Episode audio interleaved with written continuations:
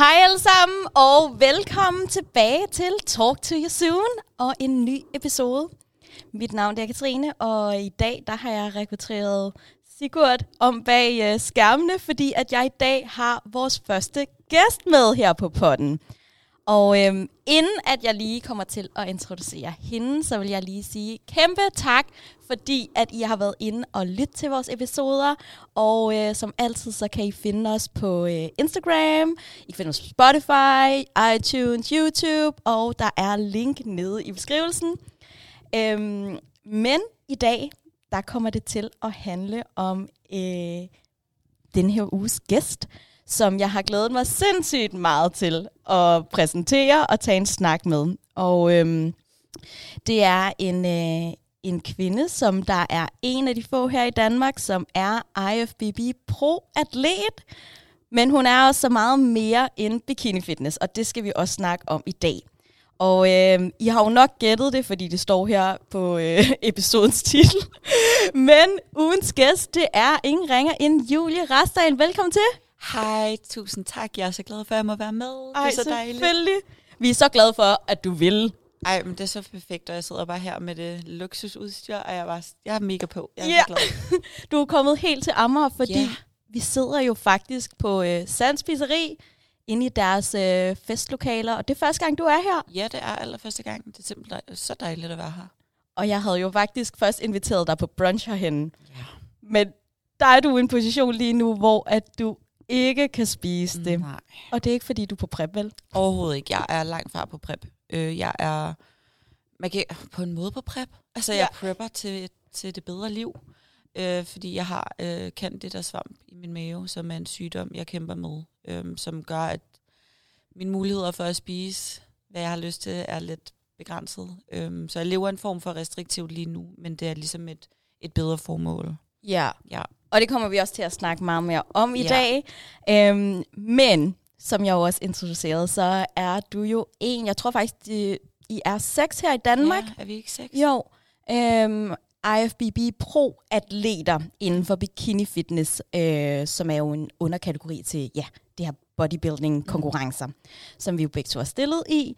Og øh, som jeg også sagde i introduktionen, så er du jo så meget mere end bare bikini fitness. Ja.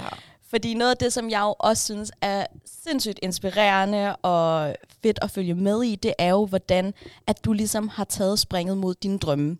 Øh, en ting er, at du måske, det kan vi i hvert fald høre lidt mere om i dag, sådan havde en drøm om at skulle vinde et brokort, som det hedder. Men jeg snakker mere om den her drøm om faktisk at gå selvstændig og komme ud og hjælpe andre mennesker. Øh, fordi du er jo også online coach og hjælper en masse piger på dit team, Team Juicy. Ja, Team Juicy. Det er Ja, så godt. ja. Øhm, og det kunne jeg tænke, godt tænke mig at høre meget mere om i dag. Ja. Men jeg tænker ikke, at vi kan komme uden om bikini fitness heller. Nej, overhovedet ikke, og det skal vi heller ikke. Nej. Men jeg kunne godt tænke mig at høre til at starte med, hvem er Julie, hvis du skulle beskrive dig selv? Ja, men altså, jeg kan jo forklare lidt. Jeg, bare, jeg kan bare fortælle lidt om mig selv, hvis det Ja. er. Jeg er 22 år gammel, og jeg hedder Julie, som sagt, mange gange nu. Jeg bor i Vandløse med min kæreste Jonas, og vi har en lille hund, vi deler med en familie, der hedder Pablo. Øh, Udover det, som bare er sådan lidt basic, så vil jeg sige, at jeg er en meget sprullende pige. Fuld af Sprullende. ja, fuld af glæde, passion, power, øh, viljestyrke, øh, dedikation, som så også kan ses i form af, at jeg vandt mit prokort. Mm. Øhm, jeg startede min egen business her sidste år. Og Som går fucking godt, jo. Ja, det går fucking godt, det gør det. Ja. Øh, altså, ja, jeg vil sige, at jeg er en livsglad pige, og jeg vil altid sådan have fokus på at udvikle mig, have fokus på at blive bedre til ting, og hjælpe andre med at udvikle sig, og hjælpe andre med at nå i mål, om det er fysisk eller psykisk, øhm, fordi at jeg ved, hvor stor en impact det har haft på mit liv at gøre det. Mm. Så ja, bare sådan, jeg tror bare, jeg er mega fucking liv, livsglad. Ja.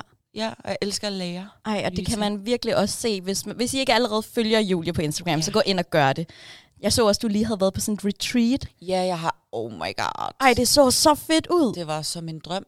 Ja. Ej, men det var fantastisk. Det var bare ude i naturen, og væk Back med to the telefonerne. root. Ja, lige præcis. Ja. Hvor kommer vi fra?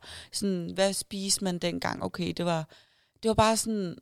virkelig væk med telefonerne, fokus på dig og de andre mennesker, du er sammen med lige nu, leve i nuet, og arbejde på nogle ting, som måske Ja. er lidt svært, så man måske distraherer sig selv fra derhjemme. Ikke? Hvor var det henne?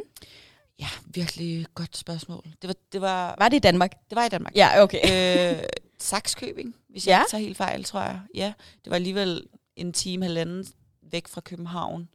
Øh, men hold kæft, mand. Altså, man følte, at man var væk fra Danmark. Altså, ja. sådan vidderligt, fordi det var bare sindssygt smuk natur. Ikke, at vi ikke har det, men sådan, det var bare noget, jeg ikke havde set før. ja. her. Og så øh, bare rolige omgivelser, sådan totalt glamping-telt og bål og hygge. Det var så dejligt. Var du afsted alene, Ja. eller var det... Ja. helt alene. Det var øh, min veninde, øh, Amalie, som havde været på det her retreat et par gange, og snakket vildt godt om det, og så tre dage inden retreat, retreatet, så var jeg bare sådan, okay, prøv at høre, jeg springer ud af det. Jeg springer ud i det nu.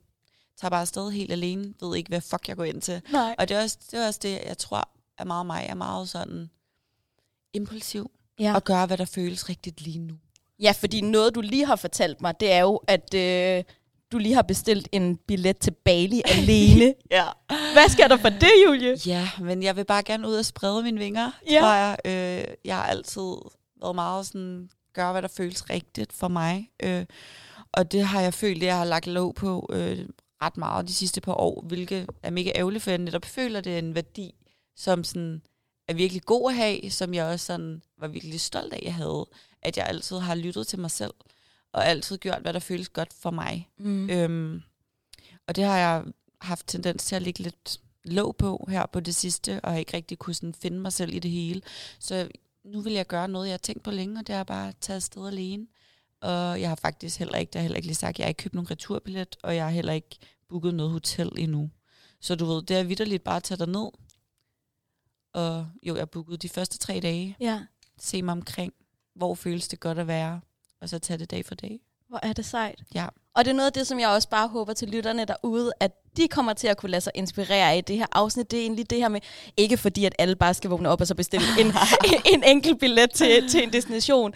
Endelig gør det, hvis I vil. Men, 100%. men det her med at springe ud i ting, egentlig nogle gange bare lytte til deres mavefornemmelse, og så ikke begynde at overtænke alle mulige bekymringer. Lige præcis. Det med netop, som du siger, lytte til mavefornemmelsen, for tit så kan ens tanker og ens hoved tage over. Mm. Øhm, og tit så er ens tanker ting, man har hørt fra andre mennesker, og egentlig ikke ens reelle egen sådan følelse omkring en bestemt situation.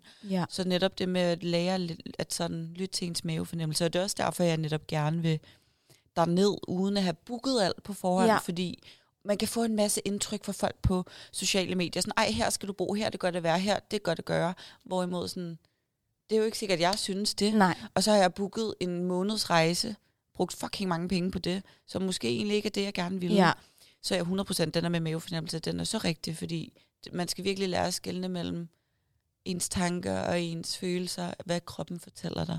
Men jeg tror også øh, meget hurtigt, så kan man få, måske have en masse forskellige tanker og drømme, øhm, men så er man rigtig hurtigt til måske at tænke det værste om situationen, ja. Ja. og faktisk på en eller anden måde snakke sig selv lidt væk fra den her drøm, man måske faktisk har. Ikke? Jo. Og så, altså det værste, jeg kan forestille mig, det er, at vi sidder, når vi bliver gamle, og bare fortryder alt det, vi ikke har gjort. Ikke? Lige præcis. Jeg tror, det er vigtigt at sætte det op sådan, som du gør, at okay, vil jeg fortryde, at jeg ikke tog afsted eller ej? Altså, vil jeg være ked af, at jeg tog tilbage lige en måned? vil jeg ligge og græde over det, når jeg er gammel? Ej, det tror jeg ikke, I jeg think vil. not. Præcis. Ja. Så ja, virkelig, altså bare spring ud i, i det, sådan get comfortable with the uncomfortable. Og noget andet, du jo også har sprunget ud i, det var jo bikini fitness. Ja. Og jeg har jo bedt dig i dag om at tage en særlig ting med. Mm. Noget, som der ligesom enten har været sådan lidt et turning point for dig. Øh, noget, der i hvert fald har en helt speciel betydning. Øh, og hvad er det, du har taget med? Ja, jeg har jo ikke... Ja, jo, jeg har taget noget af det største, jeg har oplevet med. Jeg har bare taget... Det er sådan en lille, fin... Øh, Ja, jer, der ser, ser med på YouTube, kan se, at Ja. Julie sidder med et lille badge. jeg sidder med... Ja, det er et badge, det hedder jeg. Ja. Ja. Et lille badge. jeg havde lige glemt, hvad fuck det hedder. Jeg sidder med et fint lille orange badge, hvor nummeret 59 sidder på. Og det har jeg taget med, fordi det var det nummer, jeg havde på, da jeg vandt mit pro-kort i november 2021. Ja. Men det er jo sådan, når man stiller op, så kommer man til øh, indvejning. Ikke fordi man bliver varet, men man bliver ligesom tjekket ind. Og der får man så et nummer øhm, så dommerne kan holde styr på dig. Og der var jeg nummer 59. Og det var den dag, du vandt dit prokort og Det blev professionel Yes. i bikini fitness. Ja. Og til dem derude, som måske ikke helt er inde i det her med bikini fitness. Hvad, hvad er det så, det her bikini fitness er? Jamen, det er jo en, som du også siger, en underkategori til noget bodybuilding. Øhm, det er en sport, en jeg vil kalde det en ekstrem sport, mm. Hvis jeg må. Ja. Det er, øh, hvor du ligesom prepper dig selv, øh, gør klar til en specifik dag, hvor der er et show. Og det kan tage alt imellem, det er jo så forskelligt. For mig tog det 6 uger, men for nogen tager det 24 uger. Og det er altså meget kort til jer derude, så hvis man går med en, Ja, en mavefornemmelse om, at man gerne vil bikini fitness, tænker, yes, der er et show om seks uger, så øhm, Don't you fucking do it. Det, det, altså, jeg var klar ja. før det, ikke? Men ja, øhm, det tager et, et par måneder, hvor man så er en- på en bestemt diæt øh, med et bestemt træningsprogram, og man følger de her planer hele vejen frem til showdag øhm, med en coach i hånden. Og det er så for at kunne stå på scenen med en masse andre smukke, seje piger, og så har jeg muligheden for at vinde det her kort. Kort fortalt, vil jeg sige. Mhm. Det var lidt Ja. det. Øhm, og det er oftest folk, som i forvejen går meget op i kost og træning, øhm, har måske har trænet et par år før, eller eventuelt er coach, eller sådan nogle ting, som får interessen for det. Hvor lang Øhm. tid havde du trænet inden? Ja, øh, jeg havde altså styrketrænet, seriøst trænet i måske et halvt år. Mm. Øhm, men jeg havde været en cardio bunny before, du ved. Jamen, vi er så alike. Ja, Altså. altså. altså, trust me, jeg har, jeg har trænet i mange år, Ja, ja, hvis man skal spørge min gamle jeg. Men altså, ordentligt trænet, hvor jeg fik ordentlig mad, og havde styr på min kost, og styr på min træning, vidste hvad jeg gjorde dernede et halvt års tid, Ja. før jeg startede diæt første gang, ja. Og det her med, at du snakkede netop om, at man jo har en coach. Ja. Og det er jo faktisk også øh, blandt andet derfor, vi også ligesom kender hinanden så godt. Det er, fordi vi faktisk har været under vingerne begge to på en anden proatlet, nemlig Ja. Stine. Scheinbar. Stine, ja. Og ej, big shout out. Hvis I heller ikke følger hende, gå ind og gør det. Fucking, fucking gør det. Hun, øhm, hun er virkelig også en af grundene til, at ja, jeg har lært meget af mig selv gennem Stine. Mm. Helt vildt meget, og har virkelig sådan kunne spejle mig selv i hende. Hun har virkelig været en kæmpe hjælp. Ja. Ja. Og hvornår var det, du startede ved hende? Jamen, jeg var jo først på et forløb hos min kæreste Jonas. Ja. Øhm, og det var egentlig fordi, at jeg ville gerne vide lidt mere om kost og træning, så jeg startede hos ham. Så det var før sådan, at du egentlig havde tænkt, at du skulle stille op? Jamen, jeg vidste slet ikke, hvad det var. Nej. altså overhovedet. Altså, vi snakker, okay, jeg kan lige fortælle sådan, så det giver mere mening. Mm. Men Mhm. jeg startede Jonas i 2019, øh, med formålet om bare at lære mere om min krop og mig selv, og mad, især mad, fordi ja. at jeg vidste ikke, hvad jeg skulle spise. Jeg vidste ikke, hvad man måtte spise, fordi jeg troede, der var noget, man måtte og ikke måtte. Ja. Så han lærte mig en masse ting. Så blev vi så kærester, og så tænkte jeg, okay, for at jeg skal blive ved med at kunne tage det her seriøst, så Der, hvor jeg klienten scorer tre. Ja. oh my god, ja. Vi blev Ej, så jeg elsker kærester Efter et par PT'er Ja. i gym. Men, øhm, PT'er. ja. Mm. jo, jo, jo, jo, det er sgu rigtigt nok. Men ej, men jeg var sådan, okay, hvis jeg skal blive ved med at tage det seriøst, så bliver jeg også nødt til at lade være med at have min kæreste som coach, som bliver ved med at sige, åh skat, det er fint nok, vi går bare ned og blander slik, fuck det der. Ja. Du, han var min coach, så han Ja. gav jo en fuck. Øhm, og jeg gav jo også en fuck, men jeg havde også brug for at have, altså, fortsætte med det, for det gjorde mig glad. Ja. Så jeg var i Dubai med min kæreste, helt tilfældigt, og der møder jeg så Stine Mm. og Daniel, som er hendes mand. Øh, igennem en fælles ven, så var vi ude at spise sammen, og jeg havde det bare vildt godt med Stine den dag, og fandt ud af, at hun så var kvalificeret til Olympia, som er det største show, du kan være kvalificeret til inden for, for sporten. Mm. Og så tænkte jeg, hmm, jeg har brug for en ny coach, det bliver Stine. Ja. Så jeg startede hos Stine i... Igen meget impulsivt, ikke? Ja, Ja. igen, Ja. Julie. altså, det er bare, jeg tror bare, Der står bare impulsiv i panden på det, dig. det gør der, men altså sådan, jeg er virkelig glad for det, for ja. At være helt ærlig. Men ja, jeg startede Stine faktisk, tror jeg, to dage efter, at jeg havde mødt hende. Øh, og så fik jeg planer, og så øh, var det også bare med formålet om et, øh, hvad kalder man det jo, et cut frem mod sommer. Ja. Fordi jeg havde ligesom bulket førhen, som er, at man spiser ikke kalorieoverskud og bygger muskelmasse, så vil jeg tabe lidt fedt op mod sommeren, og det skulle Stine hjælpe mig med. Øhm, så jeg var hos en februar-marts øh, på kortforløb, hvor en dag, så sender jeg hende et billede af mig og min form, øhm, hvor hun så siger, okay Julie, det her, det er kun hvis du har lyst, men øhm, der er et show her i Polen til mig. Skal du med? Og hva, hvor var vi henne nu i forhold til øh, måneder? Ja, vi var i marts 2020. Okay, og det var så... 2021. Ja, så det var samme år i maj, at hun nævner det her show. Ja, ja. Ja. Det, så der er show om to måneder. Ja, Øhm, og jeg havde været hos hende i halvanden måned på det Ja. tidspunkt. Så det var meget sådan fra skift fra ny coach til at få at vide, at man kan stille op. Og jeg igen impulsiv, fucking impulsiv lige i panden, tænker bare, det skal jeg prøve. Og Ja. jeg anede ingenting. Jeg vidste, at det var en sport, fordi min kæreste dyrker den samme Mhm. sport, og han skulle op til samme show i Polen. Så jeg tænkte, okay, vi kan gøre det her sammen, det bliver lidt sjovt. Men jeg anede ikke noget om bikini fitness overhovedet. Altså, jeg havde aldrig set det før. Øhm, men jeg tror også, det er super sådan... Altså, nu kommer jeg jo selv med en baggrund der, ligesom dig, hvor at jeg også hoppet ud i det, uden at vide noget. Og jeg tror altså, det kan være en kæmpe fordel. Ja, 100%. Øhm, altså sådan, selvfølgelig så vil jeg nu fremadrettet måske til andre sige, okay, find lige ud af, mm, kan du godt lide at leve på den måde, før du bare siger, det gør jeg. ja. Øhm, men, men det der med, at man faktisk er så grøn, som man ikke har øh, så mange forventninger til, hvordan en proces er. Man er bare, nå men, ja ja, kast alt i hovedet på mig, jeg er bare klar til at Jeg lave det bare. cardio og spise, Ja. og ja. Det er det, men, men jeg havde ikke noget at sammenligne det med. Nej. Så sådan lige meget hvad, så skulle det nok blive en, en stor oplevelse, fordi ja. du vidste ikke, hvad du gik ind til, men du vidste, at du havde lyst til det, ikke? Ja. Så sådan, jeg var sådan, okay, det synes jeg faktisk lyder mega spændende, lad os prøve det.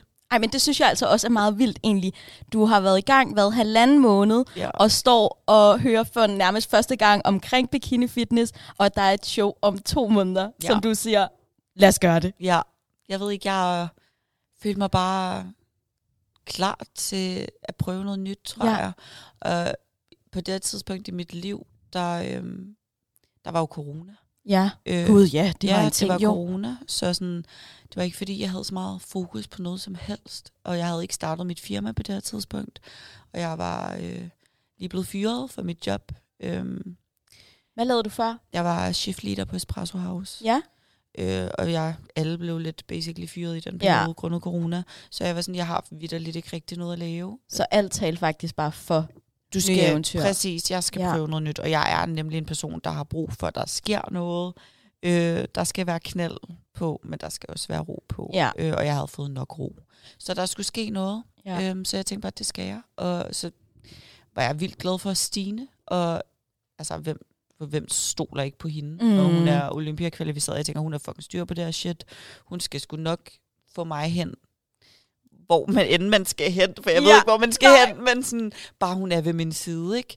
Øh, så ja, det gjorde vi. Vi startede diæt. Og du stiller jo så i Polen, Ja. og det går jo faktisk rigtig, rigtig godt. Ja, Så- så altså, jeg vidste ikke engang, hvilket... altså, jeg vidste ikke... Der var forskellige kategorier, jeg anede ikke, hvad de betød, men jeg tog bare dem alle sammen, og det gik faktisk rigtig godt. Ja. Ja. Fordi så går der jo ikke så lang tid, før at du jo faktisk så står med et pro-kort i hånden. Ja. Altså, hvornår, hvornår var det, du sagde, du vandt pro-kortet? Jeg vandt det i november 2021. Så Godt, så du stiller- år efter. Du stiller til din første bikini fitness konkurrence ever i maj. Ja. Og du har været i gang i, hvad der ligner, hvad, tre måneder.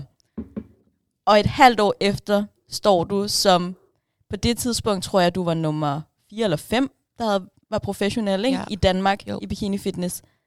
Ja. What the fuck? ja, det er noget af en rejse. Det er jo for sindssygt. Det er helt sindssygt. Det er Og det. jeg vil virkelig gerne høre lidt mere om den her, du vandt det jo i Alicante i Spanien. Ja. Og øh, vi har jo snakket sammen lidt før omkring det, men det jeg jo også synes, der er enormt inspirerende, det er jo det her med, at du jo også fik at vide fra en masse udefrakommende, egentlig som i, tag en off-season, Ja. du skal bygge noget mere masse, kom tilbage på scenen, fordi at, ja, du fik i hvert fald en masse sådan, kommentarer fra andre om, hvad du burde og ikke burde, hvor ja. Du jo bare alligevel ender med at tage afsted. Og, altså, ja, hvad, hvad, hvad skete der der? Jamen, øhm, jeg, ja, som du sagde, fik jeg en masse kommentarer på, at ej, men du er ikke stor nok, du er ikke klar, Julie, tag den med ro, det hele er gået så hurtigt, gå nu hjem og hold en off-season, altså slap nu af, agtig. Øhm, hvilket faktisk satte mit pis i, i k, mm. vildt sagt. Øhm, fordi jeg vidste, jeg var god, og jeg har, har altid sådan stolet meget på mig selv, og min, in, sådan, min intuition. Og jeg vidste, at hvis jeg tog afsted, så skulle det nok gå godt. Ja. Og det var sådan en mavefornemmelse, jeg fik. Men det var også, igen, meget impulsivt. Øhm, fordi der var et show i Danmark, Ja. lige inden, ugen inden jeg vandt mit kort, hvor at jeg øh, vandt min klasse og kom videre i overall, men vandt ikke mit kort der. Ja. Og det var så derefter, jeg fik en masse kommentarer, hvor jeg så også fik at vide, at jeg bare skulle stoppe nu og så videre. Men jeg vidste, der var det her show i Spanien, og det kaldte bare på mig. Mm. Så fire dage inden det show, der bestiller jeg billetter.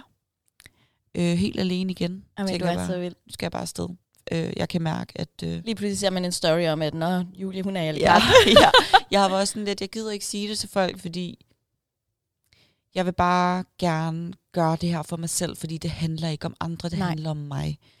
Øhm, hvor jeg så kan se tilbage på det nu og tænke, okay, måske handlede det også lidt om andre. Ja. Øh, fordi jeg tror, at hvis jeg ikke havde fået alle de kommentarer, så tror jeg faktisk ikke, jeg havde taget afsted. Nej.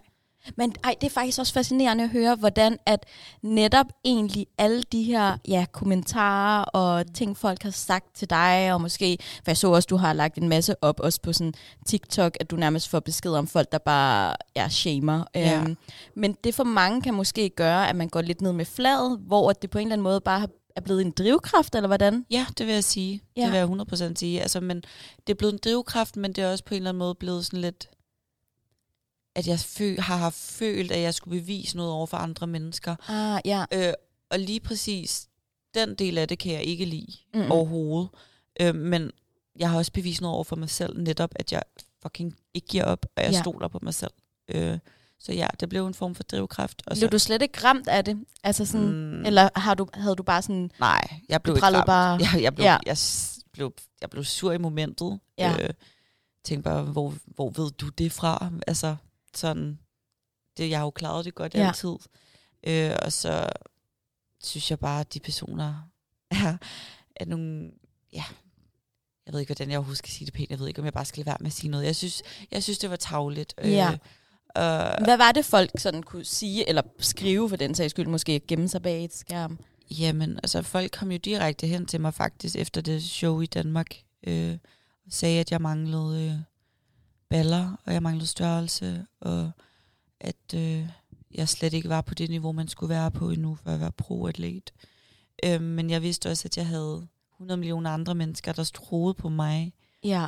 og inklusiv mig selv.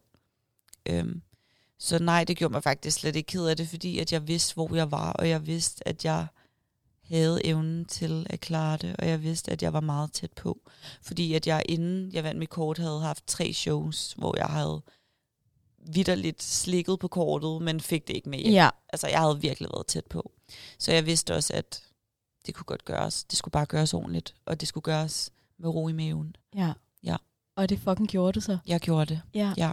Så hvad, du stiller i Alicante, og det er jo, altså, det er jo et stort show, ikke? Ja, det er faktisk et af de største shows, Ja. det her Big Main Show. Ja. ja. ja. Jamen, øhm, jeg tager jo jeg tager afsted alene derned, og øh, har Stine på telefonen hele tiden. Mm. Og Mm. hun skal faktisk stille dagen efter mig, så hun er også selv rimelig presset, men vi fik det til at fungere. Og øh, jeg stiller så, og jeg tager faktisk hen til showet med mega ro i maven. Øh, har aldrig til nogle shows været så rolig før. Nej, Øh, der er forsinkelser, får vi at vide, og jeg er bare sådan, ja, ja, whatever. Øh, det havde jeg forventet. ja, jeg spiser bare lidt mere, og Ja. super fint, ekstra pump. Ja. Altså, jeg tog den virkelig med ro, og jeg tror, at det er fordi, at jeg vidderligt mange dage op til lå og sådan kunne visualisere det ske. Ja. Jeg, jeg så legit mig selv stå på scenen med en masse andre piger i min bikini, i den farve, den var, med det hår, jeg havde. Altså sådan vidderligt den måde, jeg var, hvad hedder det, smukseret på. Og fik så set for mig selv ham her manden sige, Julie Milkov is the winner of the pro card. Du ved, jeg så det virkelig ske for mig, før det overhovedet skete. hvilket gjorde det sindssygt virkeligt for mig, så Ja. ja. jeg sådan på en eller anden måde vidste, hvad der skulle ske. Så jeg var sådan lidt, nu går jeg bare ind og gør det, man skal.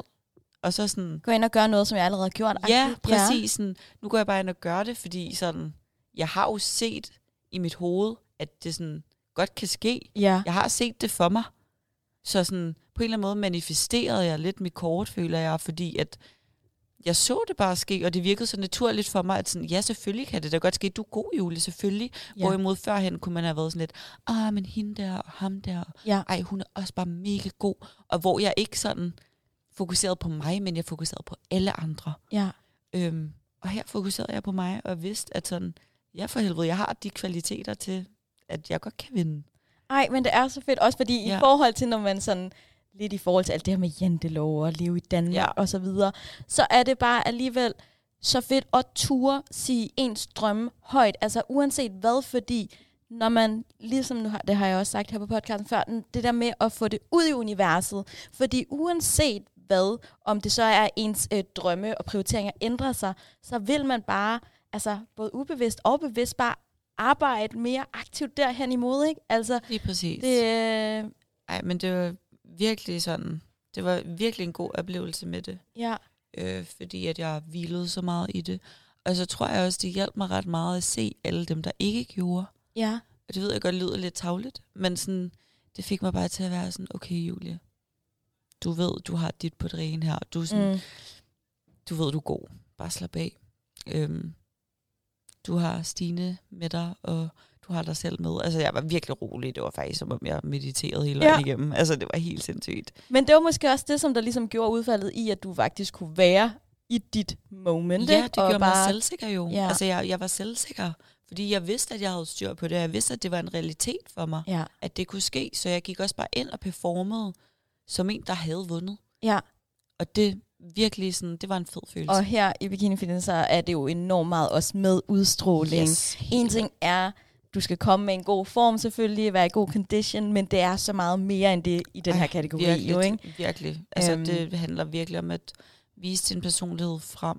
Og hvis du går ind og viser, at du er nervøs, og ah, er jeg god nok, og ja. ikke holder poseringerne længe nok, fordi du ikke føler, at det er godt nok. Det kan dommerne se. Mm. Det kan de.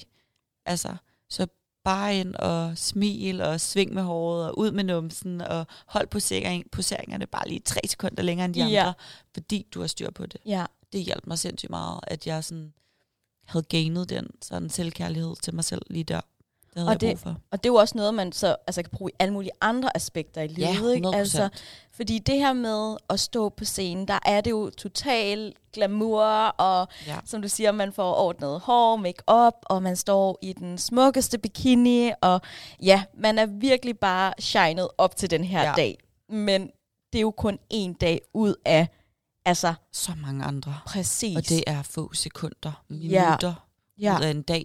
Altså sådan, det kan godt være, at man siger, det er en dag, men det er vidderligt maks en time med alt sådan præcis. på dagen, du bruger tiden på det. Ja, for nogen endda mindre, ikke ja, også? ja, for nogle Øhm, mindre, nogle- for nogle er det været 10 minutter Ja. nærmest kun. Ja, Så det er virkelig sådan, det er også tough, fordi man bruger så mange måneder på så kort tid. ja. Så ja, Men hvad synes du egentlig så, fordi at, altså, det her med en diæt og en prep og så videre, at nogen kalder det jo måske så bagsiden af medaljen, men det er egentlig måske bare mere for at øh, komme lidt ind på, hvad du har følt har været udfordrende, fordi altså, når alt kommer til alt, en prep, det er ikke for alle. Og øh, hvis man sidder derude og måske har en lille drøm om, at det kunne sgu godt være, det var noget for mig, så øh, tænker jeg måske, at vi kunne belyse nogle af de ting, man skal i hvert fald bare være afklaret og måske have en forventning om, at hvad er en prep? Ja. Øhm, hvad, hvad synes du har været det sådan hårdeste og mest udfordrende? øhm, altså for at være helt ærlig, så tror jeg, at det hårdeste og mest udfordrende for mig har været efterfølgende. Ja. Øhm, og så tror jeg også, at når jeg er på prep, så er jeg så fokuseret, at jeg egentlig ikke lægger mærke til, hvordan jeg agerer, og hvad der egentlig er hårdt. Men så kan jeg se tilbage på det og tænke, okay, der var jeg godt nok sur over Mm. den mindste ting ever. Øh, Ja. Fuck. Altså, Man bliver jo lidt presset det ud, gør ikke? man. Øhm, men sådan, jeg, jeg føler egentlig, at alle mine preps har været super fine. Øhm, og jeg er måske også lidt heldig i den forstand, at jeg har brug for meget mad, og jeg Ja. skal ikke rigtig lave cardio. Øh, Men det er stadigvæk, fordi det er jo det er stadig en prep, og man kommer Præcis, stadig og det er jo stadigvæk det her mentale i det, ja. Omkring, at for, selvom det kan lyde nice for nogen at sige, okay, Julie kan bare spise meget mad, men det kan jo også være hårdt, ja. i takt med, at man måske også, hvis man heller ikke har været på prep så lang tid, og tænker, okay, alle de andre laver en masse cardio og spiser mindre, altså at, at, det her er jeg rigtig... forkert. Så, Ja, lige ja. præcis. Det var meget den følelse, jeg havde faktisk, og det var det, der var hårdt. Ja, Det var, at Stine, jeg var hos, hun har jo et team med en masse piger, ja, øhm, og vi mødtes jo tit for at posere og så videre, og så kan man ikke lade være med at være sådan lidt, Nå, hvad ligger du på, og ja, hvad får du, og når sådan, får man kommentarer, ej, skal du have bøger? Sådan, ja, det har jeg fået at vide, jeg skal have. Ja. Skal du ikke have? ja, Du ved, man, man kommer til at tvivle meget på sig selv. Og da jeg tog mig selv i det, der var jeg rigtig god til at øh, lukke ned fra de sociale medier. ja, Øhm, fordi at ofte så er det jo sådan, at når der er et show, så er der mange, der ligesom prepper mod det samme show. Mm. Så man er Mhm. ofte i, i samme båd. Så det er jo også der, Instagram bliver fyldt med, det, med prep øh, fra andre mennesker Ja. og andre aspekter. Øhm, men jeg valgte virkelig øh, her den sidste gang, jeg stillede op her, at sådan virkelig lukke ned for de sociale medier, fordi for mig var det hårdt det med at, at sådan se andre, og hvor vilde de så ud, og de gjorde det her, men det var slet ikke det, jeg gjorde. mm, Øh, det tror jeg var det, der var hårdest for mig. Og så selvfølgelig også, det, det kan godt være, at folk blev ved med at være sådan lidt, "Ej, men du får jo meget at spise. Ja, ja, men min fedtprocent er stadig på 0 procent. og det er jo det, der er hårdt. Det er jo, ja, og det er jo det, der gør, at hjernen får, altså begynder at blive i gåsøjne lidt underlig, Ja, fordi hjernen er en kæmpe fedtklump. og det er og- også det er altså, jo det, som får fedt, ikke? Det er jo det, folk også kan forstå, det der med, at øh, hvis der er nogen, der ligger ja, højere i kalorier, men også synes, det er hårdt, det er så, altså, det skal der være så meget plads Ja, til, fordi at vi kroppen er er alle sammen forskellige. forskellige. Så hvad der måske vil være hårdt at ligge på, lad os sige, hvis du lå på, du lå på sådan noget 3.000 jo, ikke? Altså, Jo, det gør jeg til sidst, men Ja. sådan, i min hårdeste, der lå jeg på omkring lidt over 2.000, tror jeg. Ja, Øhm, hvor andre måske ligger på 800. Ja, og det er det, der er vigtigt at sige, sådan, som, fordi man er så forskellig, også i forhold til, hvad man har lagt på tidligere, så kan 2.000 kalorier være lige så hårdt som 800 kalorier. Øhm, så man må altså ikke gå hen og tænke, at ej, men jeg må ikke synes, det er hårdt, eller som i, at øh, ej, skal jeg spise noget mindre, øh, er Ja. jeg forkert, og så videre. Ikke? Overhovedet ikke. Det skal også siges, at inden min prep der, der lå jeg også på cirka 4.000 kalorier Ja. inden. Øhm, Så, så det er jo halvering, så det er jo hårdt, fordi man har været vant til noget præcis. andet. Ikke? Og så igen, det handler også om at sådan ens ligevægtsindtag og så videre. Og min Ja. krop er i underskud, når den er på de der 2500. Så er min krop i underskud. Ja. Og det er jo så forskelligt fra genetik og alder og muskelmasse og højde og vægt og især bare genetisk, ikke? ja. Og sådan, når du er så langt ned, jeg kommer langt ned i fedtprocent på omkring de 2000. Det er det samme som en, der kommer langt ned i fedtprocent på de 800. Mm. Fordi at min krop er lige så drænet for energi. ja. Den har heller ikke fået nok energi. Fordi der er vores kroppe jo sindssygt forskellige. Ja, fordi jeg, der, jeg er jo typen, som der hedder to timers cardio, ja. 800 kalorier nærmest. Og det, altså igen, det som jeg tror, der er vigtigt, det er ved sådan en her prep, at man selv aktivt har taget et valg om, hey, jeg prepper, og jeg gør det, fordi at jeg godt kan lide det. Ja. Øhm, og selvfølgelig, så har man jo hårde dage, men jeg tror også lidt, hvad jeg kan høre på dig, det her med, at det er jo ens aktive valg, om Mm. man vil gøre det her til en surpligt. Lige præcis, altså 100 procent. Altså for at være helt ærlig, så elskede jeg at være Ja. på prep. Ja. Jeg elskede det, fordi det gav mig sygt meget tid til mig selv. Mm. øhm, hvilket jeg faktisk synes var mega dejligt. Øh, og jeg kunne godt lide, at jeg vidste, hvad jeg skulle, og jeg kunne godt lide, at jeg kunne planlægge mine dage. Og jeg kunne godt lide sådan udviklingen og spændingen, og at man vidste, at man skulle på den der dag der, og sådan... Der er i hvert fald meget struktur, ikke også? Ja, og det giver bare noget, det der med, at man ligesom ved, hvad kommer der til at ske. Præcis. Jeg kender min dag ind og ud, ikke? præcis, det, det gav mig Ja. ja. noget ro.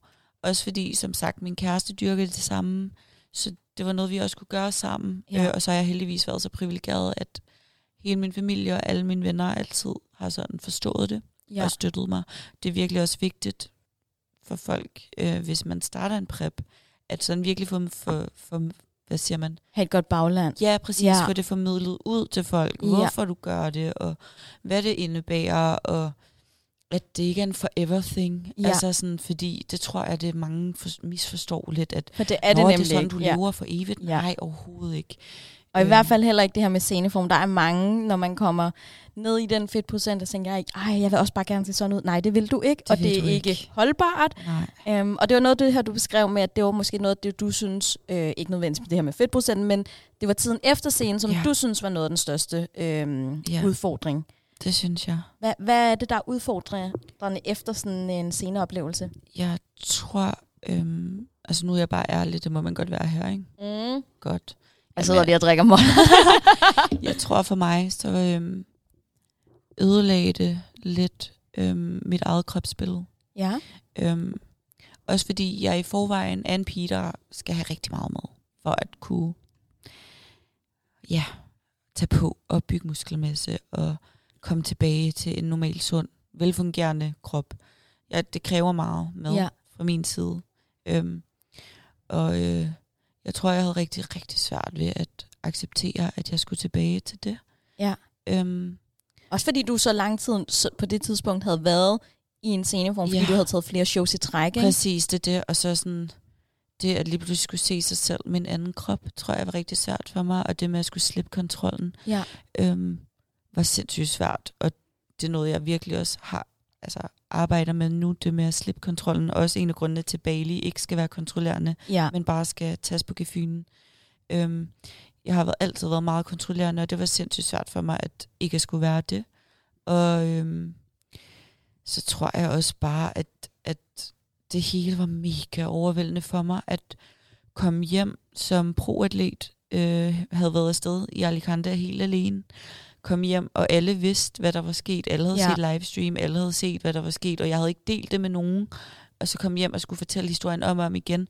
Og så tror jeg, at jeg desværre dannede et billede af, at nu er jeg proatlet, nu skal jeg se ud på en bestemt måde.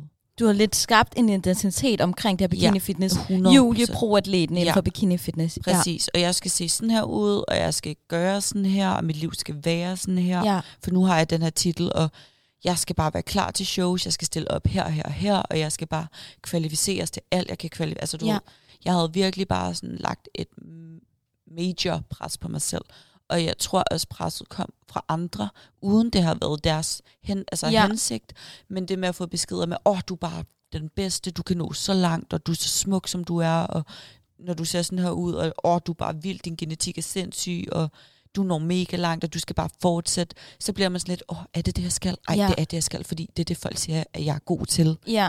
Øhm, og så også fordi, det er også vigtigt at sige, fordi når man er så langt nede i fedtprocent, så er ens hjerne bare ikke altså, helt optimal. Og man er meget modtagelig over for andre, Mm. og for folks meninger, og Ja, det er som om Indtryk. ens sanser og sådan noget, det Ja, bliver bare forstærket gang i tusind, ikke? virkelig forstærket. Ja. Øhm, så jeg tror, at jeg dannede mig selv sådan et billede af, hvordan mit liv skulle være. Og jeg havde sindssygt svært ved at komme tilbage til, til rette krop og ja, state of mind. Ja. Øhm, Men det du beskriver, det er jo faktisk, hvis man tager det væk fra konteksten omkring bikini fitness, så tror jeg, det er noget, som rigtig, rigtig, rigtig mange unge piger øh, ligesom kan genkende til det her med ens ja. Eget selvbillede og føle et pres. Øh, måske for sociale medier, for øh, omkringliggende ting. Hvordan brød du med det, eller er du der stadig, eller hvor er du henne i dag? Fordi nu er der jo gået noget tid fra, at du vandt et pro-kort, og øhm, faktisk er begyndt at bevæge dig lidt væk fra den her øh, identitet, som Julie Bikini Ja. Fitness atleten, øhm, som jeg tænker, du har gjort bevidst. Ja, 100 procent. Ja. Øhm, jamen, altså, det der egentlig skete med mig, det var, at jeg faktisk den dag, jeg kom hjem øh, på hotellet, øh, da jeg havde vundet mit, øh, mit brokort, fik de vildeste mavesmerter, Ja. øhm, og blev sindssygt oppustet, og havde så ondt i maven, lige da jeg var kommet hjem øh, og landet i sengen. Og øh, i starten tænkte jeg, at det er fordi, nu har jeg spist noget. Øh, det er derfor, jeg kan sikkert ikke tåle det her med. Ja. Øhm, men månederne gik, og jeg fik det værre og værre og værre i min mave, og fik så konstateret noget, der hedder candida, som er en øh, svamp, vi faktisk alle har i maven. Øhm, Den er bare rigtig dum, når den går i udbrud. Og hvad, hvad, hvad, hvad vil det sige? Hvad, hvordan mærker du det på egen krop? Sådan? Når du har kendt det der, så har du oppustet mave. Ja. Lige meget hvad du spiser. Du har sindssygt meget luft i maven. Du øh, har vekslende afføring. Den hårde eller den løse. Ja. øhm, oftest er det en blanding af dem begge to, faktisk. Hvor der er, Ej, det lyder sindssygt ubehageligt. Jamen, det, altså, prøv at høre, hvad der ikke er kommet ud af mig i den toiletkum. Ej, jeg ved godt, det er klamt, men sådan... Det, Alt er velkommen her på Ja. podden. det, var, det var faktisk nærmest traumatiserende for mig. Øhm, fordi oveni, at jeg fik det med min mave, havde jeg allerede lidt et svært forhold til mad. Ja. Øhm, så det med at sådan have et svært forhold til mad, og være oppustet, og så tænke, ej, så skal jeg ikke spise, fordi jeg er oppustet. Ja. Det var sådan en ond cirkel. Det går ikke hånd i hånd. Nej, præcis. Ja. Og for så at kunne komme på toilettet, skal man også have noget mad. Så du ved, alt gik jo bare Men tror du, sort. at det, det her lidt forvrængede billede af mad, var det kommet gennem sporten, eller hvordan? Eller har det været, været øh. Øh. tidligere, eller er det bare blevet forstærket? Det er noget, jeg har kæmpet med, da jeg var yngre rigtig Ja. meget. Øh, var en smule, ikke en smule, jeg var spiseforstyrret, da jeg var 16 til, 16 til 18 år. Øh, og kom, ej, jeg skal bøves. Sådan. Kom faktisk væk fra det, øh, inden jeg startede diæter og sådan noget. Ja. Øh, og så kom det på en måde tilbage. Og jeg tror, det var det der med, at jeg sådan, uh, nu fik jeg kontrol over Ja. et eller andet igen. ja. Øhm, ja, så det kom tilbage grundet diæter.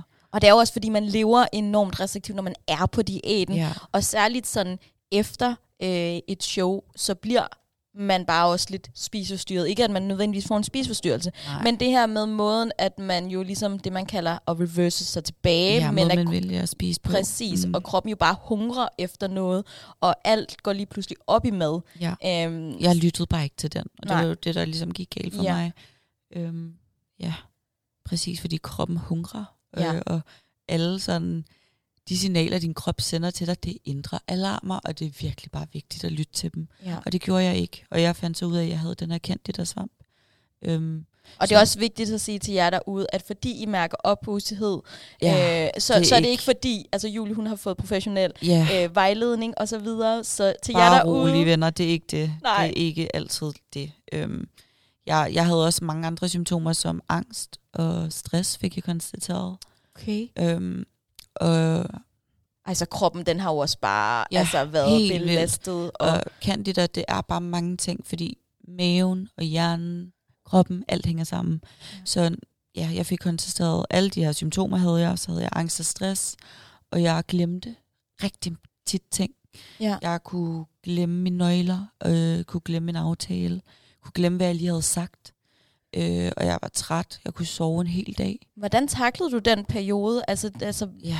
var du sådan, prøvede du at sætte en facade på, eller lukkede du dig sådan inde, eller? Jeg havde det så svært, øhm, fordi at ingen kunne finde ud af, i starten kunne ingen finde ud af, hvad det var. Nej. Øh, og jeg blev ved med at få at vide, at alle mine tests var normale, og jeg skulle leve med det her. Det var bare sådan, jeg var. Jeg skulle bare spise noget mere fiber og drikke noget mere vand.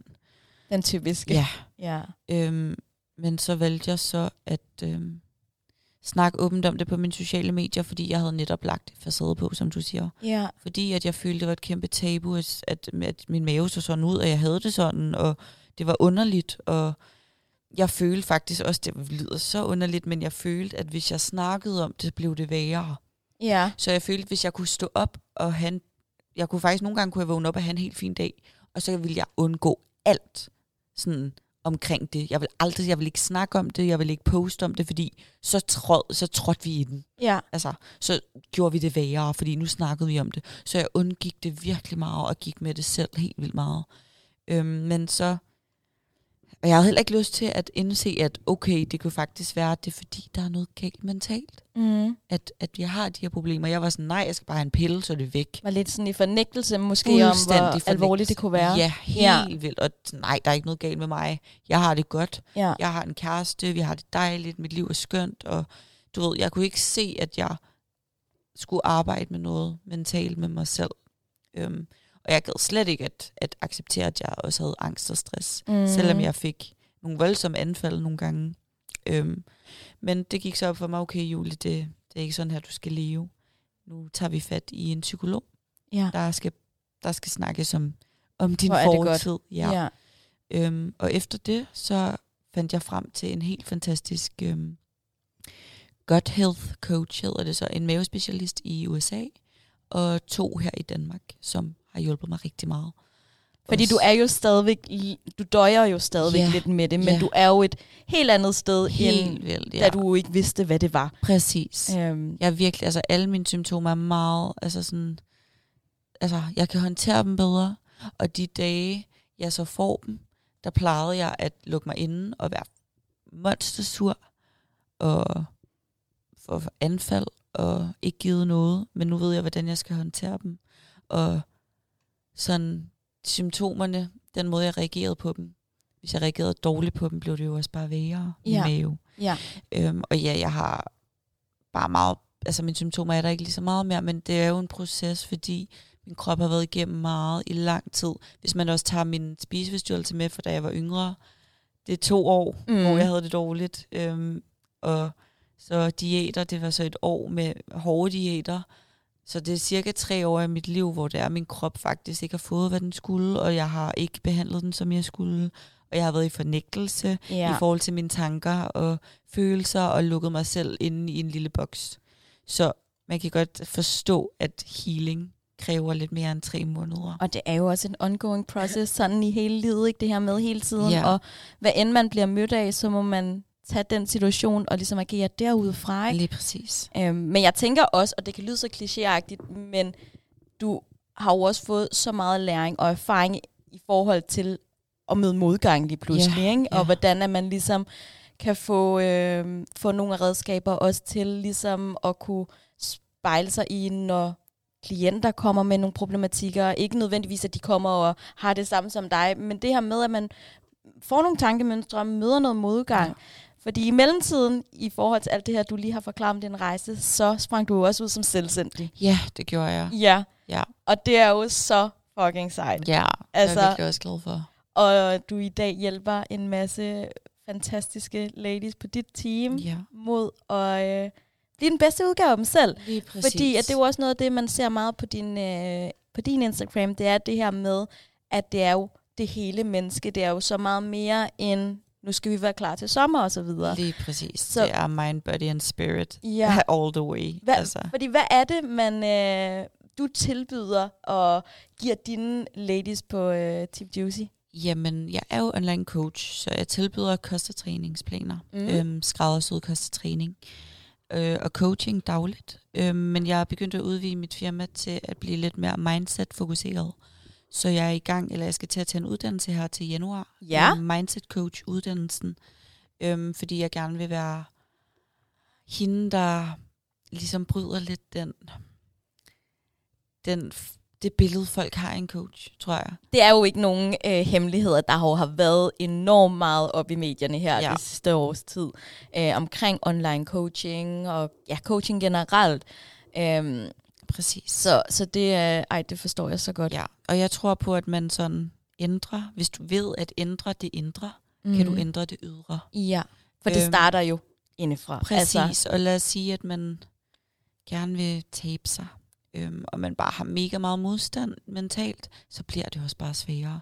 Så det med ligesom at give piger og drenge i velkommen, boys. Altså, Ja. så jeg gerne. Det Vi er slet diskriminerer ikke, det, ikke. er Overhovedet ikke. Men det med ligesom at, at lære, altså give folk en masse værktøjer til at kunne arbejde med sig selv, fordi tit så glemmer man sin krop.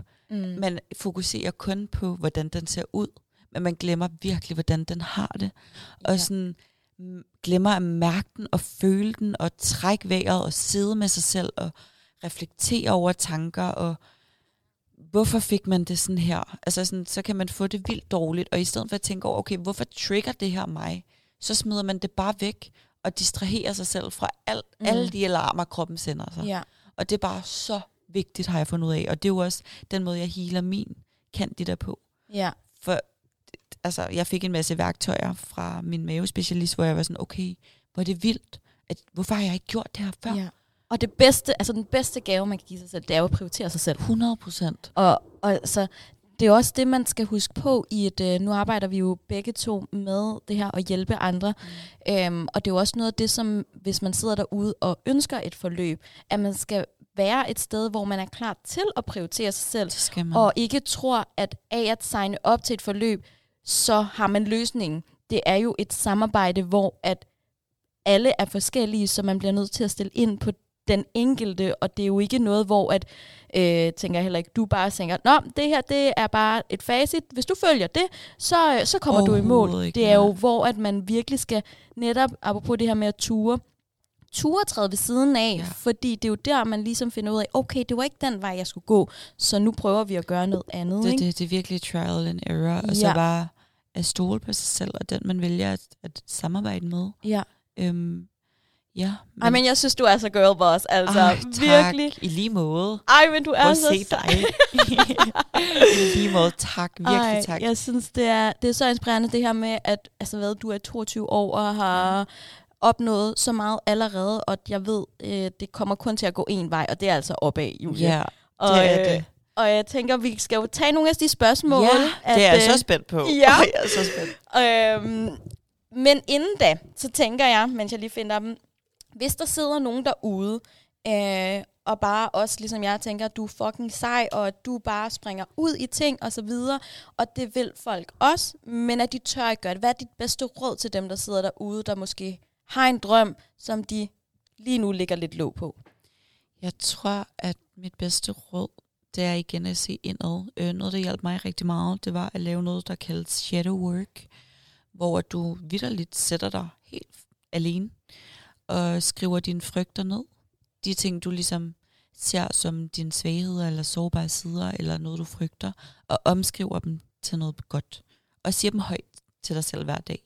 Så for eksempel mm, en af mine klienter, hun havde sygt svært ved at spise kulhydrater, så hun skrev, jeg er bange for kulhydrater, og så skulle hun så omskrive dem, og skrev så, kulhydrater giver mig energi.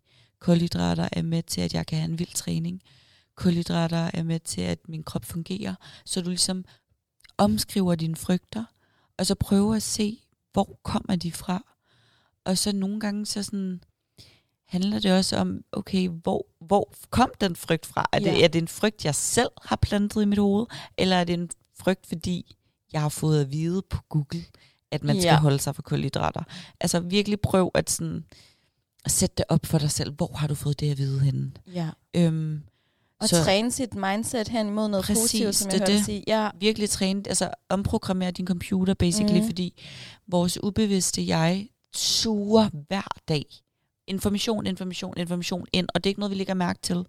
Men hvad du hører og hvad du ser på, altså dit, din hjerne er en svamp, og den suger det til sig. Så hvis du ikke sidder med dig selv hver dag, og sådan siger de ting, du egentlig mener til Ja. dig selv, så tror din hjerne en masse andre ting ubevidst, mm. og det er ikke noget, du selv har gjort, men det er noget, du har kigget på, og det er sådan, folk tror, altså din hjerne så tror, det er. Det er jo også lidt, som man hører det her med, typisk hvis der er nogen, der også er blevet mobbet og fået et eller andet at vide, så har de fået det at vide tilstrækkeligt mange gange, at de Ja. begynder at tro på det. Ikke? Præcis. Og det er jo det med at Vi er huske, vanedyr. præcis at huske på, at hjernen er en muskel, så træn den til det, du gerne vil have den Det er præcis. til at skulle være. Ikke? Det er også det. Så hvis du er vokset op med hele tiden at få at vide, at ja, penge kom, falder, penge hænger ikke på træerne, penge er svært at få, bla bla bla, så har du også det mindset, når du er voksen. Mm. Altså, så bliver man måske lidt mere nej, eller du ved, det er ja. Virkelig sådan, prøv at sætte dig med, med de sådan forvrængede billeder, du har af ting, og se, hvor de kommer fra, og så om, omskriv dem, og så sige dem højt til dig selv, og det er virkelig vigtigt, at du også siger dem, og det kan godt være, at det virker mega overfladisk til at starte med, men trust me, din hjerne kunne tro på, at du var grim, så en eller anden dag skal den nok også tro på, at du er fucking dejlig. Så snak pænt til dig selv. Lige Alle præcis. jer derude. Virkelig, lige Ja. præcis. Okay, jeg har jo fået nogle spørgsmål, yeah. Julie. Og øhm, nogle af dem, nu ser vi, hvor mange vi når, men nogle af dem, dem øhm, har vi været lidt omkring. Men jeg tænker, at øh, vi kunne starte ud med øh, et lidt mere privat. Måske noget med dig og din kæreste Jonas, som du også forklarede lidt om. Ja. Fordi der er en her, der skriver, øh, de ger, at hun gerne vil høre øh, om dit og Jonas forhold, og hvordan det er at være kærester med en kendt. Ja. Fordi hvem er det, Jonas er, hvis folk måske er i tvivl? Jamen, Jonas er jo, som jeg gerne vil præsentere ham, Han er en main maskine. Ja, jeg er en fucking maskine. han er en maskine. Det er han ja. på mange punkter. Men ja, main machine. Og øh, ja, jeg tror, at øh, man kender Main Machine, fordi at Main Machine har været med i Love Island, som er et reality-program. Ja. Øhm, Så det er det, de mener med i hvert fald, at han er kendt. jeg tror, altså jeg vil sige, det er jo derfor, han er blevet kendt, Ja. men jeg tror heldig, altså sådan, ærligt, han har været rigtig god til, at det ikke er det, folk kender ham for mere. Ja. Øh, folk kender ham ikke som Jonas fra Love Island, men fra Main Machine, som er online coach også, og har masser af succes med hans klienter. Øhm, Ja, og han er fandme også sej. han er altså, pisse sej, øh, og han er ja, en maskine. Ja. Altså, virkelig. Men er det noget, du læ- lægger mærke til, eller er det, nu har I jo også været sammen noget tid, så ja. Ja. måske nu er det sådan lidt mere, altså det er jo bare hverdag. Men da I startede med at blive kærester, ja. var det noget, som der fyldte noget, det her med, at han var kendt?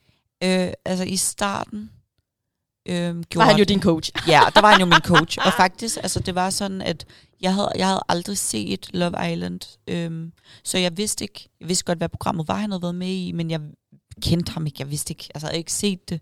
Så jeg vidste godt, at han var kendt, men for hvad? Altså, Ja. hvem, hvem er du? Ikke? Øhm, ja, så han var min coach der, og vi kom sammen. Øhm, og i starten kan jeg huske, at jeg synes det var rigtig svært. Øh, fordi at jeg havde et snævert syn på mig selv.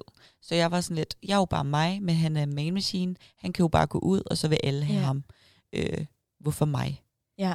Øhm, så i starten synes jeg, at det var svært. At, at Men det er måske også noget i forhold til det her med ens eget selvbillede, ja. hvor du var på det tidspunkt, ja, ikke? 100 procent. Altså, I stedet for, at nu vil du bare tænke, altså, hvorfor skulle han ikke vil have mig? ja, hvorfor Ikke? skulle han ikke præcis? Det, ja. det er 100 procent. Men altså, jeg kæmpede meget med mit selvbillede, da jeg mødte ham. Ja, Øhm, han har virkelig været med til at, at booste.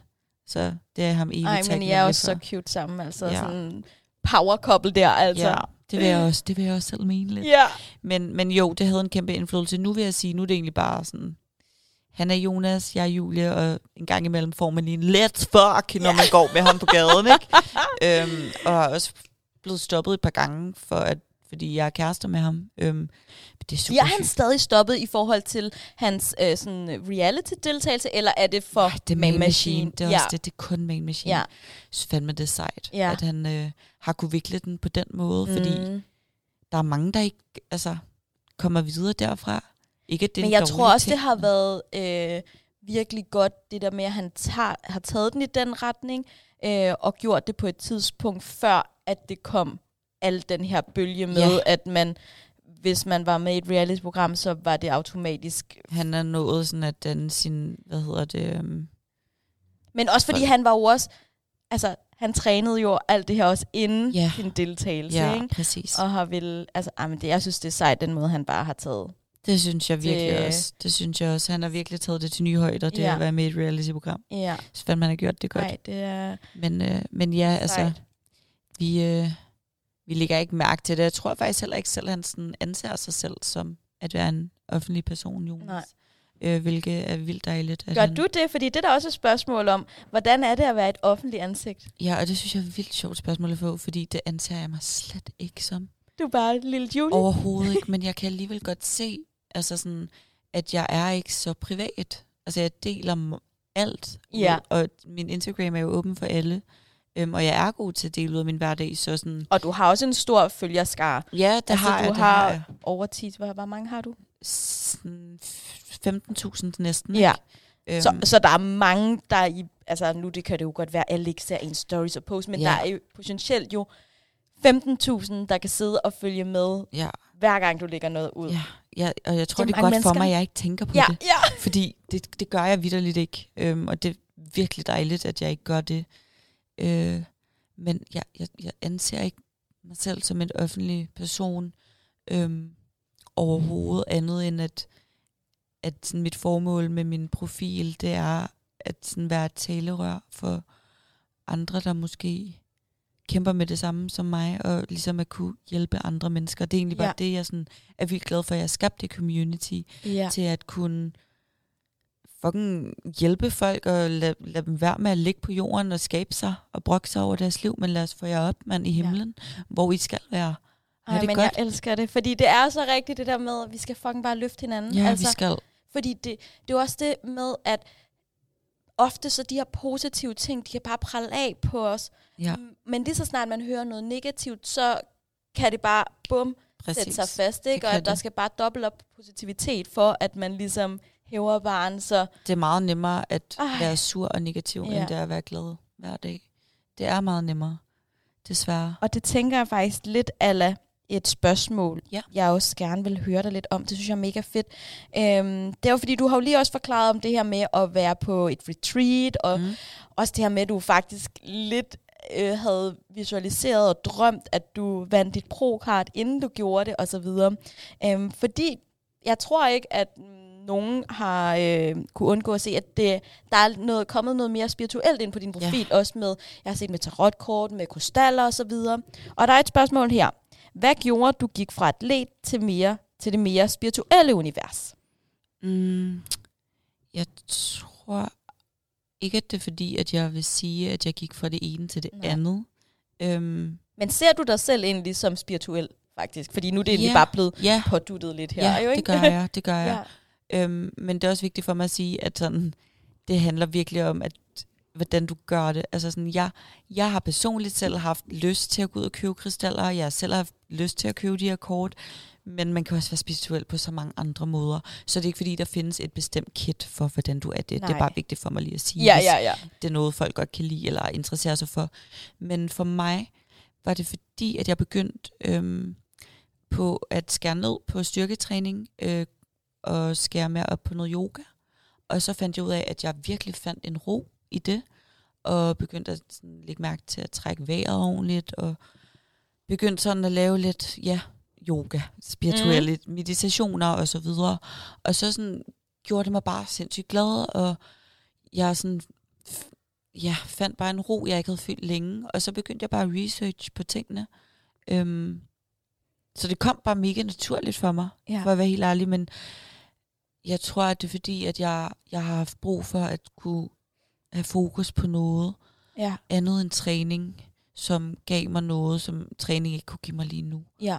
Øhm, og så føltes det bare virkelig naturligt for mig at gøre det den vej. Og synes, det er en smuk måde at leve på, for at være helt ærlig. At man, man, man tænker på en måde, at alt godt kan altid komme til mig.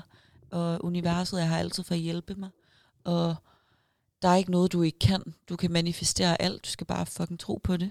Præcis. Øhm, den måde og den tilgang til livet kan jeg sindssygt godt lide. Øh, og den har hjulpet mig sindssygt langt i min healingsproces med min mave også. Øh, så jeg tror, at det er derfor, jeg holder ved, fordi at jeg godt kan lide, at man ikke sætter begrænsninger på, hvad man kan opnå, og ikke sætter label på, hvad der er rigtigt og forkert, men at man ligesom sådan mærker efter, og man bruger sig selv, og at en meditation kan være på forskellige måder, og en yoga kan være på forskellige måder, og krystaller kan betyde forskellige ting, i stedet for at man går ned i gym og løfter en hip thrust på 200 kilo, og det giver lige præcis et form for resultat. Mm. Det er også mega fedt, det er slet ikke det. Ja. Men at det her, det kan give så meget. Du kan ligesom tolke det på din måde. ja. Øhm, det synes jeg var fedt. Og det er sådan, ja, det er derfor. Amen. Amen, girl. Og jeg tænker også, det bare lige for at understrege, hvis nogen skulle være i tvivl, det er jo ikke fordi, du på nogen måde fortryder alt det her med Nej. træning og så videre. Jeg elsker at træne. Ja. Elsker det lige nu. Har jeg bare ikke samme muligheder for det, grundet ja. det, jeg spiser, ikke giver mig nok næring til det.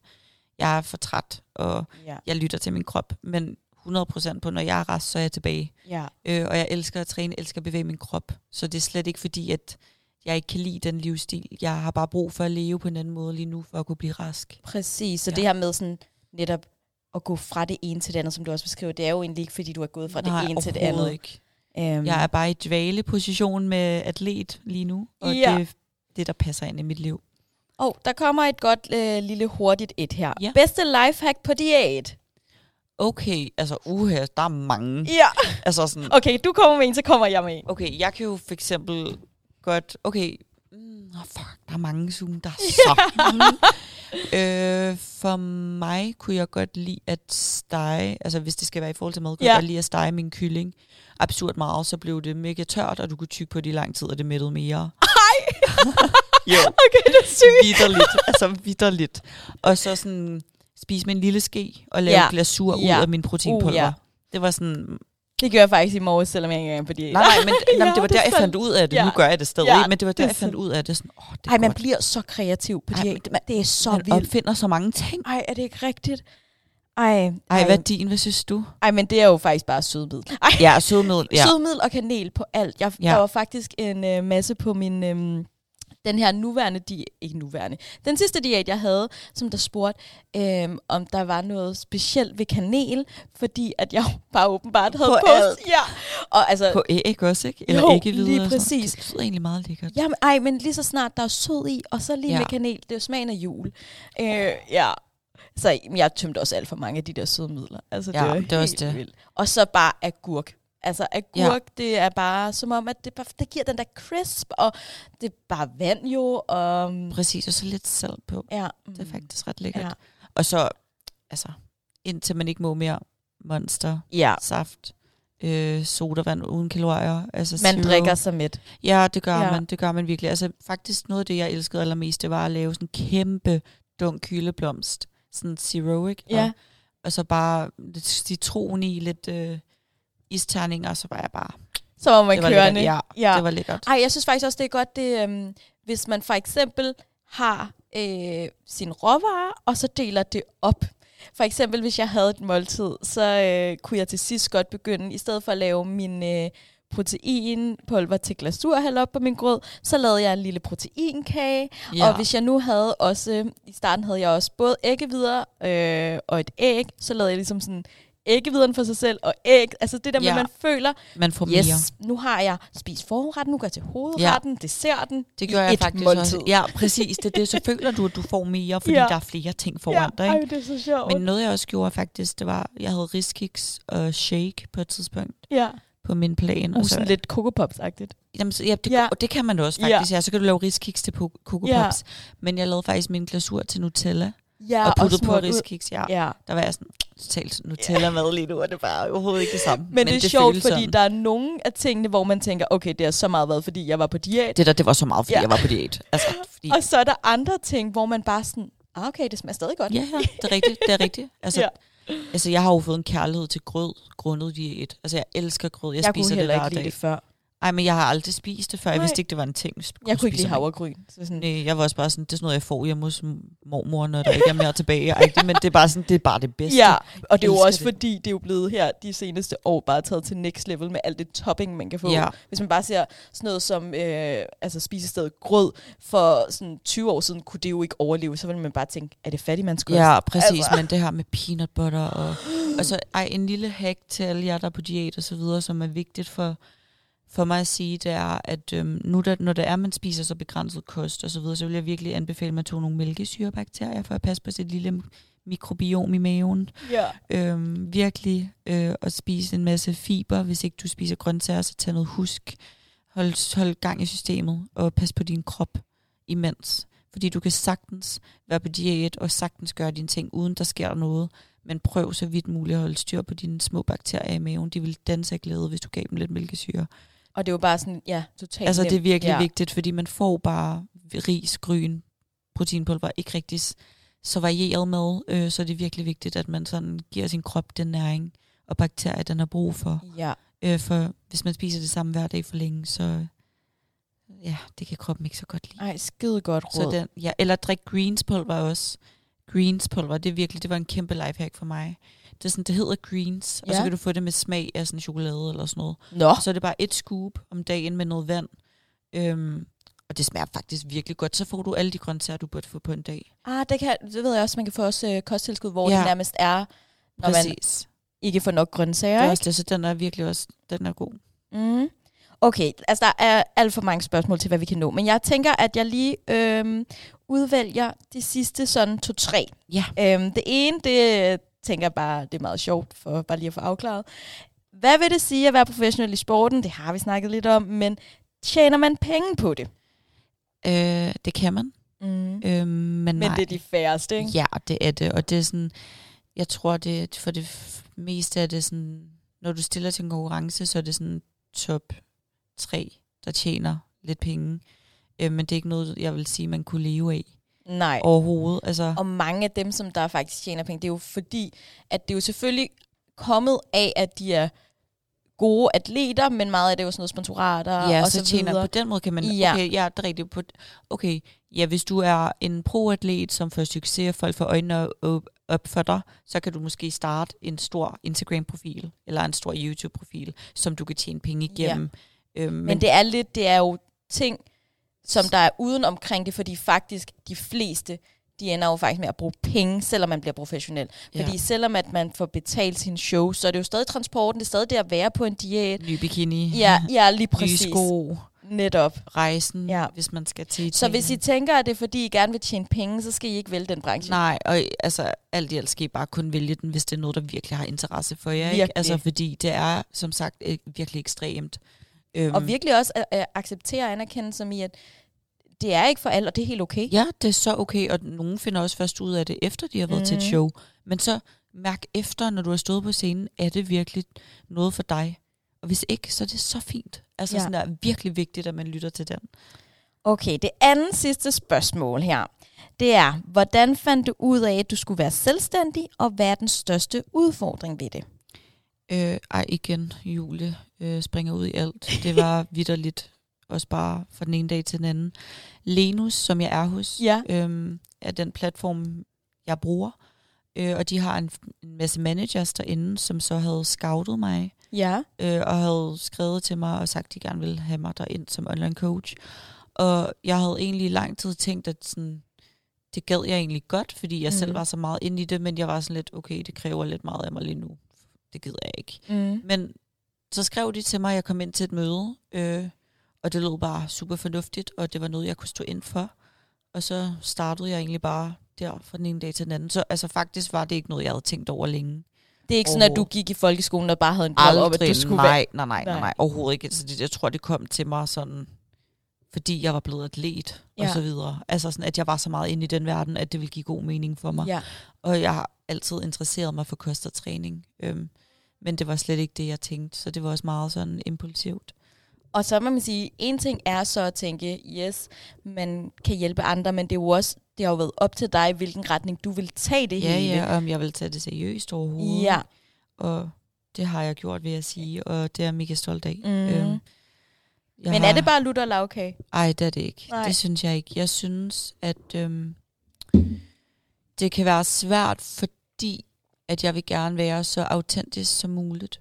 Øhm, men det kan også være lidt svært i forhold til, hvordan man skal vinkle den, for heller ikke at virke forkert, eller virke for meget, Ja. eller jeg tror, at nogle gange kan jeg virke lidt for hård endda, eller sådan lidt for fremme i skoene, og man har jo heller ikke lyst til at jagte folk væk. Øhm, Nej. men det er det der med at finde balancen mellem, at man er ærlig, og man er 100% sig selv, men også hvad der sælger. Ja. Altså, øh, så det har været Men lidt hvad hårdt. føler du sådan har været udfordrende ved at skulle være selvstændig, øhm, og det her med at starte dit helt eget brand op, og når alt kommer til alt egentlig, at du er din egen chef, ikke? Ja, altså sådan, for, for at være ærlig, så er det nok sådan det bedste, jeg har gjort for mig selv. Ja. Det er, at jeg vidderligt sådan kan styre min dag selv. Øhm, og så også, at jeg har et ansvar. Jeg ved, jeg har Ja. 100 piger der venter på mig øh, Ja. hver dag. Så det er ikke sådan, jeg kan ikke bare lige ringe ind.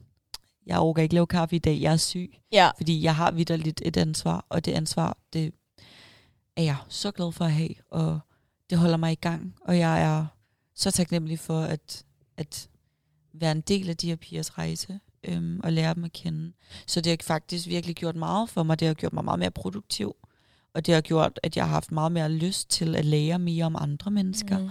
og lære mere om mig selv, øh, og blive ved med at udvikle mig. Ja. Men det har været hårdt øh, i forhold til, hvordan jeg skal brande mig selv.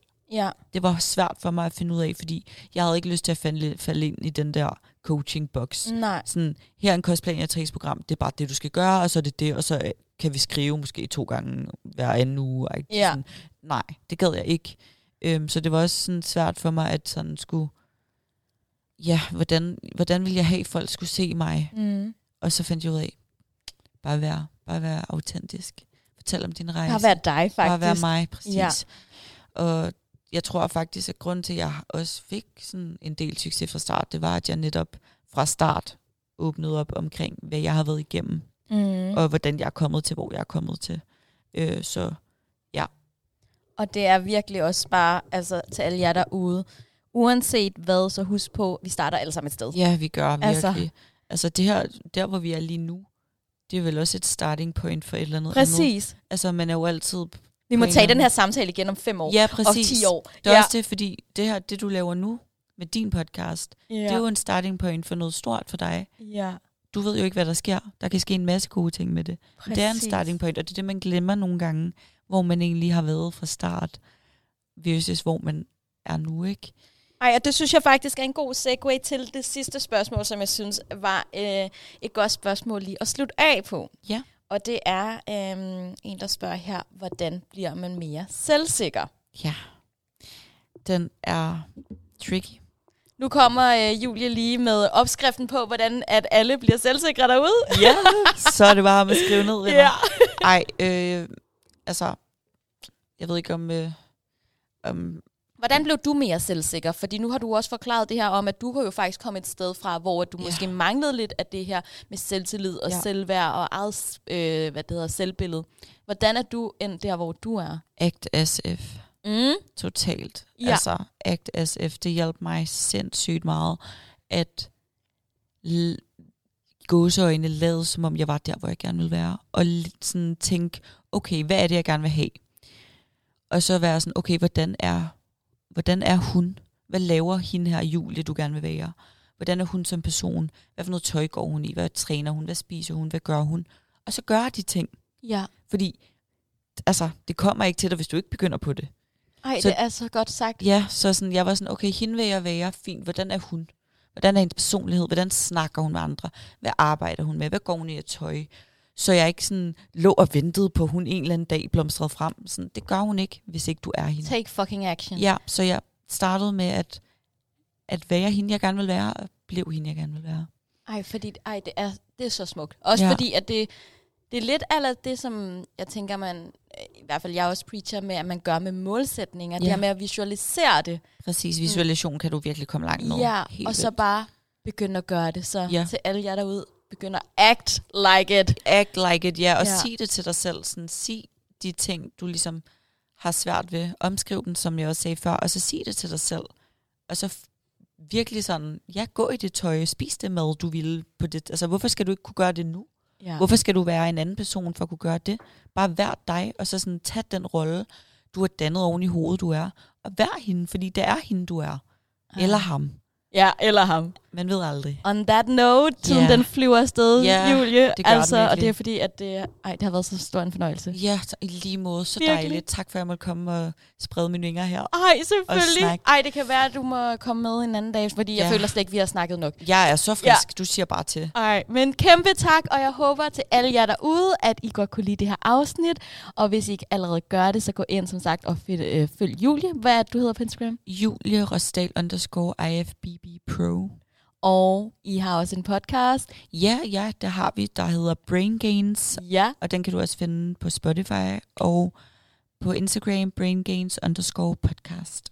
ah, fantastisk. Yes. Endnu en gang kæmpe tak, og til jer derude, vi lyttes ved næste mandag. Talk to you soon! Ej, kæmpe tak! Ej, så godt, Signe. Woo! Ej, virkelig fedt.